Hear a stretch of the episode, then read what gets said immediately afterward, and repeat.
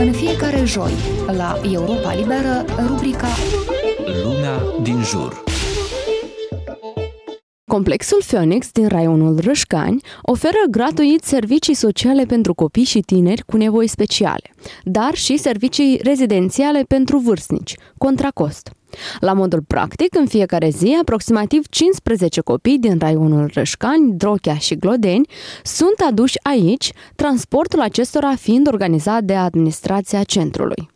Prima zi a fost emoționant pentru mine. Până atunci stăteam acasă, nu aveam așa mulți prieteni, dar de atunci mi-am făcut prieteni pot să comunic cu ei, ne susținem unul pe altul ca o familie. Spune Alexandru, un tânăr de 18 ani, beneficiar al centrului. Programul tinerilor este unul încărcat. Aceștia au ore de masaj, not, kinetoterapie, logopedie, fac și ore de matematică, română, iar mai nou vor începe să ia lecții de vioară de la domnul profesor. Totodată, centrul Phoenix a devenit a doua casă pentru nouă bătrâni, printre care și Gheorghe Velisca, supranumit domnul profesor de muzică.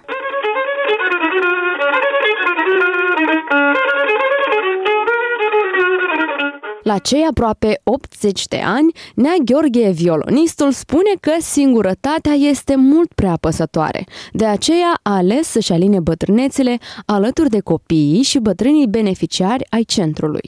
Nu laud pe cineva. Mă simt bine, că dacă nu m-aș simți bine, m-aș duce de aici, na. Avem și casa noastră care locuiesc aici în Râșcani, dar mă simt mai bine aici. În tinerețe a fost profesor de muzică prietenă de suflet fiindu-i vioara, de care nu se desparte niciodată. Nu trece o zi fără repetiții. Cântă și îi încântă pe colegi, dar ca să treacă timpul cu folos, spune el, planifică să predea lecții de vioară și pian copiilor care frecventează centrul de zi.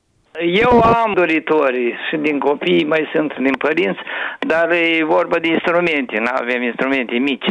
Eu încep întotdeauna cu copiii. Da, am să capăt eu, mai am niște cunoștințe, o să capăt. Și ne trebuie și niște cărți de vioară, de pian, că avem aici și o orgă. Victoria Danford, fondatoarea organizației MedAid, locuiește de 16 ani în Marea Britanie și este cea care a pus pe picioare, printre altele, și proiectul social Phoenix. De aproape două luni, centrul Phoenix găzduiește și cetățeni din Ucraina care au fugit din calea războiului. Am început cu un singur vis foarte mic, să aducem 30 de paturi de spital din Marea Britanie să le instalăm în secția de spital din Rășcani, după care, cumva, ca un bucăre de zăpadă s-a mărit. Pe parcurs am început să aduce și scaune rulante, aducând scaune rulante am văzut foarte mulți eh, copii izolați și astfel a apărut complexul Phoenix. Este ca acasă pentru toți cei care activează, care beneficiază de el, deci este chiar o, o familie mare. În rest este multă muncă și este nevoie încât mai multă muncă. Anul acesta se fac 10 ani de când a fost lansat proiectul.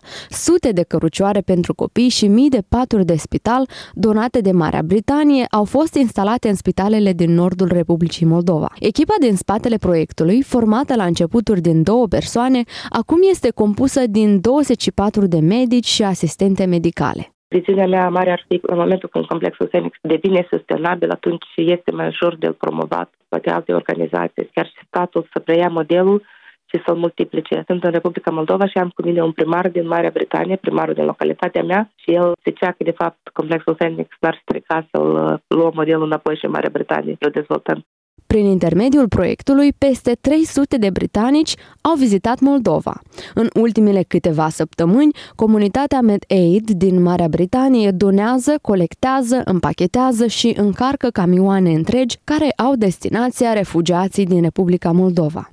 Comunitatea mea s-a unit împreună ca să colecteze tot ce este necesar să împachetem și să trimitem în Republica Moldova primarii din câteva localități de jurul meu și-au luat o săptămână liber și au împachetat, au sortat și au încărcat în rând cu toți voluntarii. Victoria Danford, care pentru munca ei de caritate a primit chiar o decorație de la Regina Marii Britanii, spune că scopul acestor donații este de a ajuta țara să facă față numărului mare de refugiați și că scopul acestor donații este de a ajuta țara să facă față numărului mare de refugiați și că, acum mai mult ca niciodată, Odată s-a convins că solidaritatea umană este arma supremă. Nicoleta Stavila pentru Radio Europa Liberă.